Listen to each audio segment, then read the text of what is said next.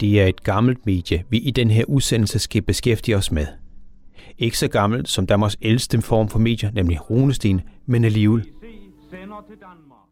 Det var den kroatisk fødte Nikola Tesla, der blandt mange ting opfandt det, der sidenhen blev til radioen.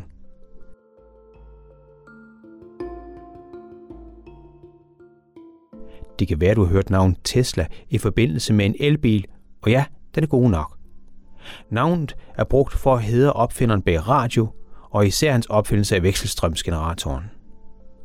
Uanset hvad, så var det ikke ham alene, der skal få æren for, at radiomodtager står overalt på den her klode. Det skyldes i høj grad også italieneren Macroni, og faktisk to danskere, nemlig Valdemar Poulsen og P.O. Pedersen. I 1902 blev det første forsøg gennemført, og allerede i 1904 blev de første radiosymfoniske bølger, som det hed dengang, sendt ud i æderen. Det lød, ja, ikke helt så godt, som vi i dag er vant til.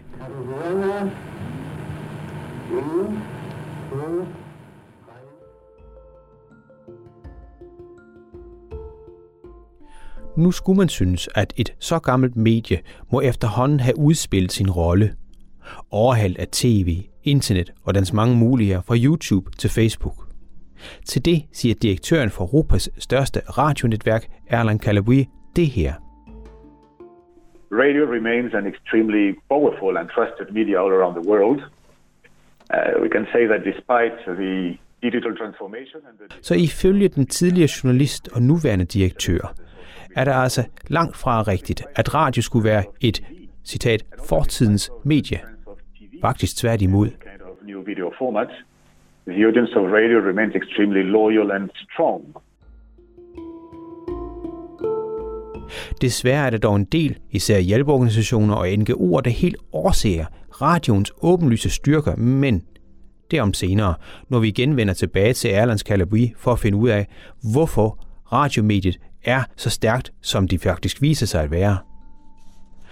Om lidt vil du også høre om, hvordan stemmer via radiobølge både kan redde liv og være direkte årsag til millioner af døde.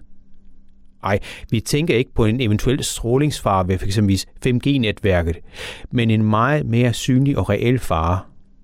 Faktisk så har radioerne været misbrugt mange gange, fra Goebbels til nyere tids folkemord, som f.eks. i Rwanda. Men først så skal vi altså til en succeshistorie. Ganske ukendt for de fleste, men utrolig vigtig for over en million mennesker i Tanzania. For at fortælle den historie, så har vi mødt ham her. Full name is Shaban Isa Ngarama, coming from Tanzania in the countryside uh, called Karagwe, in the region called Kagera, nearby Lake Victoria.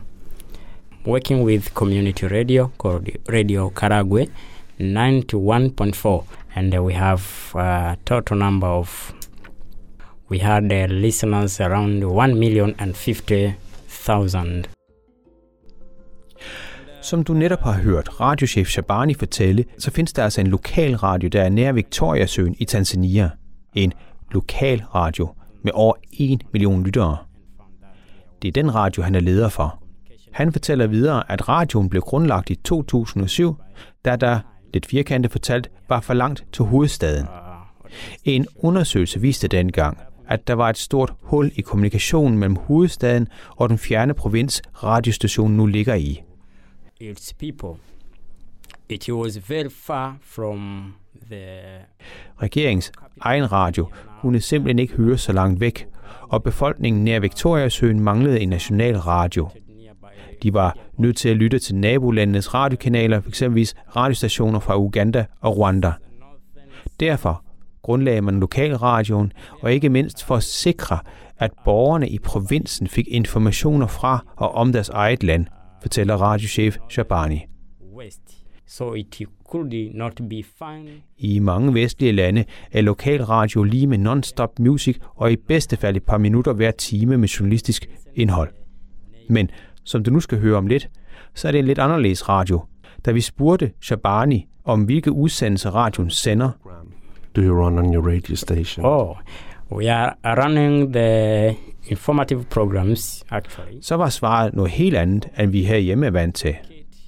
Han fortæller, at radioen især sender, hvad vi vel nærmest vil kalde for folkeoplysende udsendelser.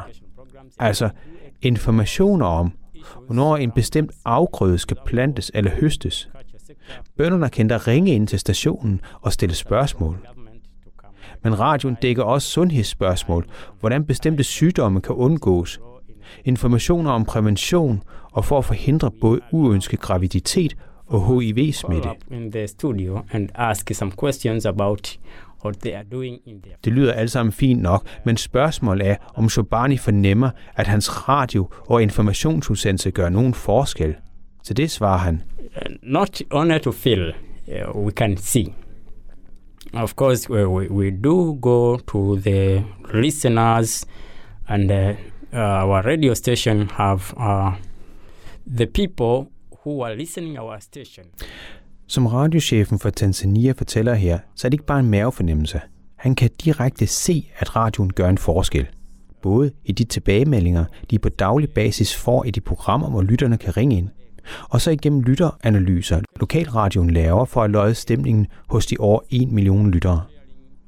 Derudover så viser regeringens egne analyser, at der sker fremskridt på både sundheds- og uddannelsesområdet. one of us can go and share the views from their meeting Flere kender til, hvad der sker i landet. Landmændene er bedre til at dyrke deres landbrug. Ja, listen er lang. Og så har radiostationen også hjulpet en lang række håbefulde musikere på vej til at kunne leve af deres musik. Netop musikområdet er i kæmpe vækst i flere afrikanske lande, det er blandt ikke mindst Tanzania.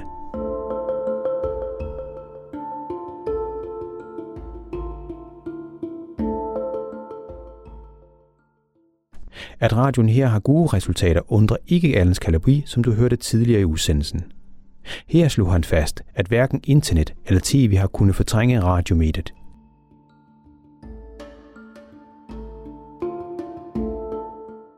Nu er det vist tid til at få en forklaring på, hvorfor et så gammelt medie som lydfortællinger faktisk er i vækst. Ikke bare i Afrika, men i stort set alle lande.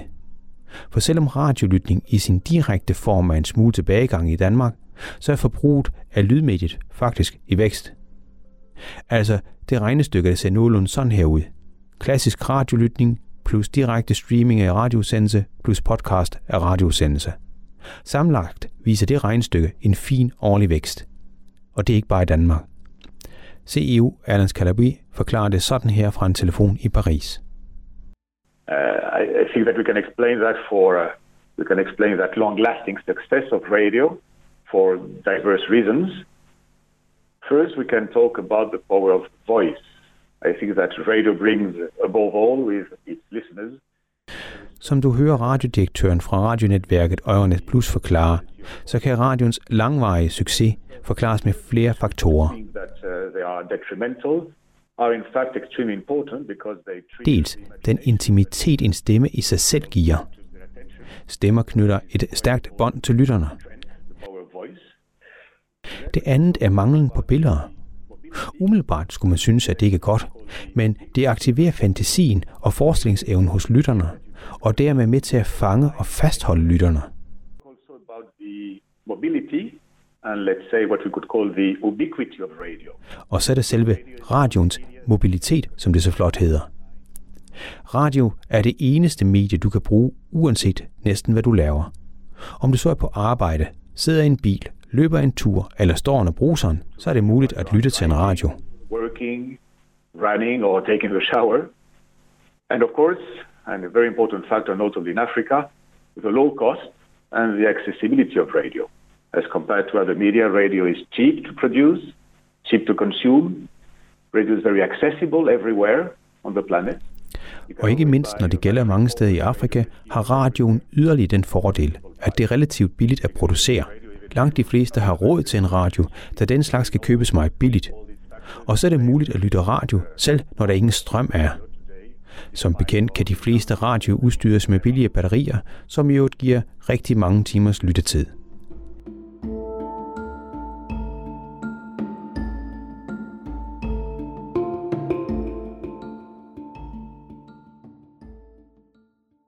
Netop strømproblemer er noget, vores radiochef Shabani kender alt til.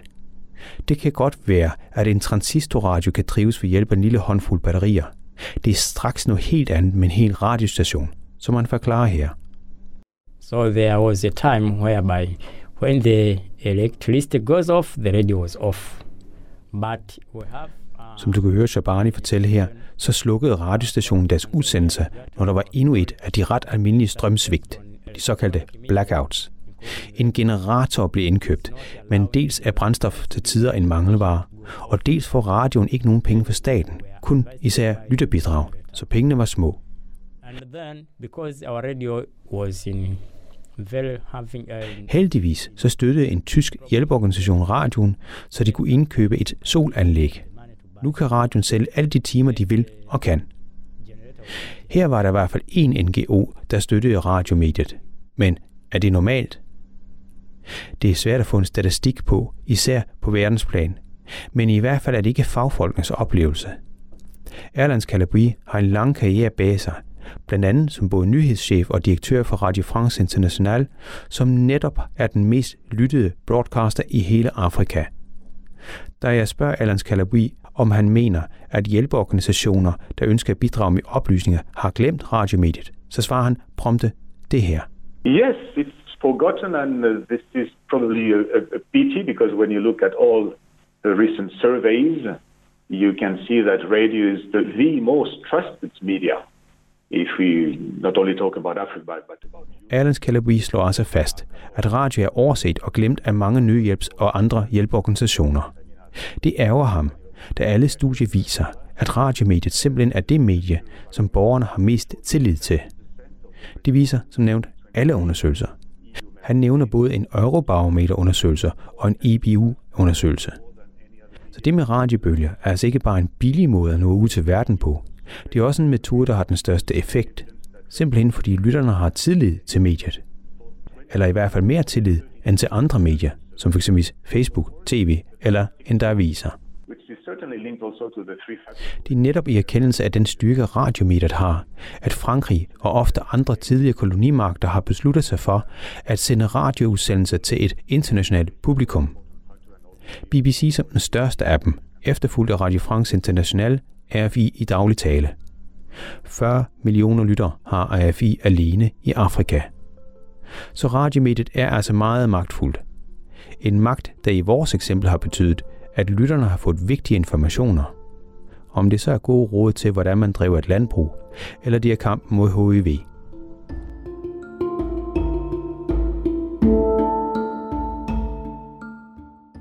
Skåret helt ud i pap, kan radiomediet altså ikke bare højne levestandarden og det generelle vidensniveau. Nej, det kan betyde forskel mellem liv og død, intet mindre. Desværre er der en grim og blodig bagside. Jeg rapporterer fra grænsen til Rwanda.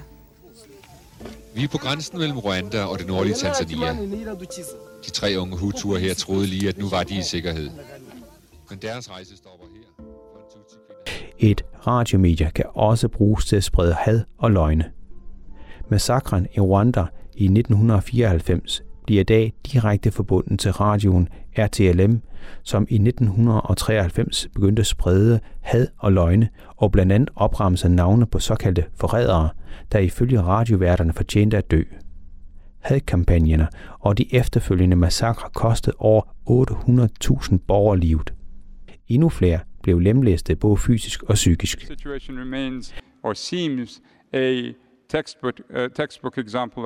Erlands Calabri er enig. Radioens styrke kan misbruge. Uh, of, of course, um, the beauty of radio can be diverted when the power of speech and voice, as we were saying, turns into hate speech and transforms radio into hate radio. We all have uh, particularly tremendous memories of the role played by uh, the Radio d'Emile Colline in Rwanda uh, back in 1993 during the genocide against the Tutsis. And even today, there are unfortunately still many examples of hate speech on radio in all continents. Even Også han nævner eksemplet med Rwanda. Men han slår fast, at den slags radio også eksisterer i dag overalt. For eksempel i USA, hvor radiostationer nær den meksikanske grænse spreder had og løgne om flygtninge og immigranter.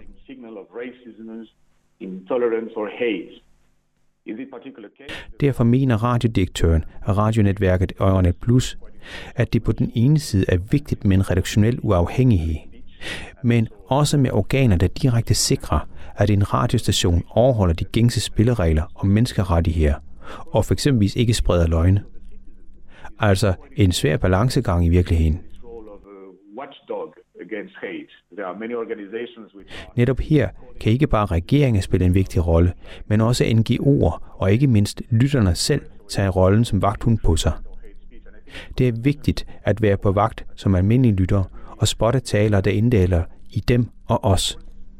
Eller ligefrem taler hadfuldt om andre, f.eks. indvandrere. Det gælder dog ifølge Ernst Calabri også om at sikre både journalisternes uafhængighed og ikke mindst sikkerhed, fortæller han.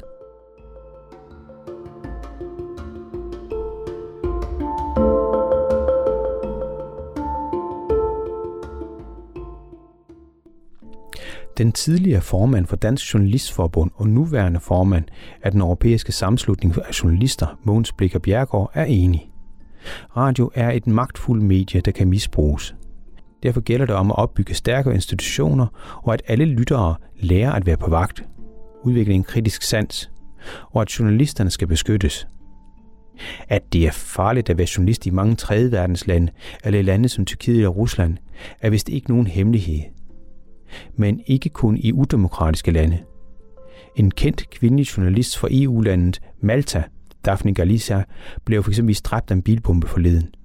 Hun var med til at afsløre de såkaldte Panama-papirer, som sendte chokbølger igennem hele verden, og ikke mindst afslørede, hvordan også danske banker hjalp deres kunder med at anbringe millioner i skattely. Men at det er farligt at være journalist, ja, det er naturligvis en helt anden historie. Her til allersidst vil vi give dig et kendt eksempel på, at verdens største internationale radio, BBC, også engang havde danskerne som deres målgruppe, og at udsendelser havde indflydelse på historiens gang, der dengang næsten ikke kan overdrives. I dette øjeblik meddeles det, at Montgomery har oplyst, at de tyske tropper i Holland, Nordvesttyskland og i Danmark har overgivet sig.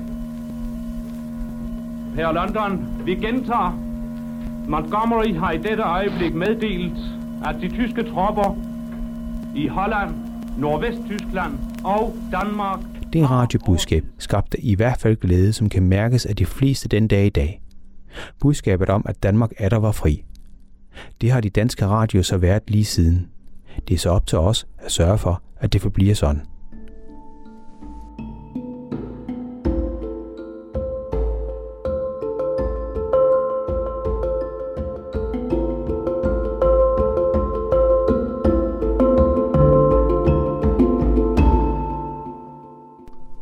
Har lyttet til programmet Radio kan redde eller dræbe millioner. Du kan genhøre udsendelsen her på hjemmesiden stemmer fra verden.dk. Altså stemmer fra verden.dk skrevet ud i en kø. Du kan også diskutere eller genhøre programmet her på den elektroniske folkeoplysnings Facebook-side, som netop hedder Den elektroniske folkeoplysning. Alle podcast lægger vi også ud på YouTube og SoundCloud, så der findes mange måder at få tag i den her og de kommende udsendelser på. Medvirkende i programmet var radiochef Shabani og radiodirektør Erlands Kalaburi. De journalistiske kræfter bag udsendelsen hedder Jan Simmen og Kim Mata Bundgaard. Og det er Radio Mælkebøtten, der har produceret hele herligheden. Projektet er bevilget af CISU og er en del af Frame Voice Report under EU. Netop EU finansierer størstedelen af projektet her. Her til sidst vil jeg opfordre jer alle til at besøge vores tidligere nævnte hjemmeside stemmerfraverden.dk. På hjemmesiden vil du blandt meget andet kunne finde andre podcasts og links hen til mange andre gode steder.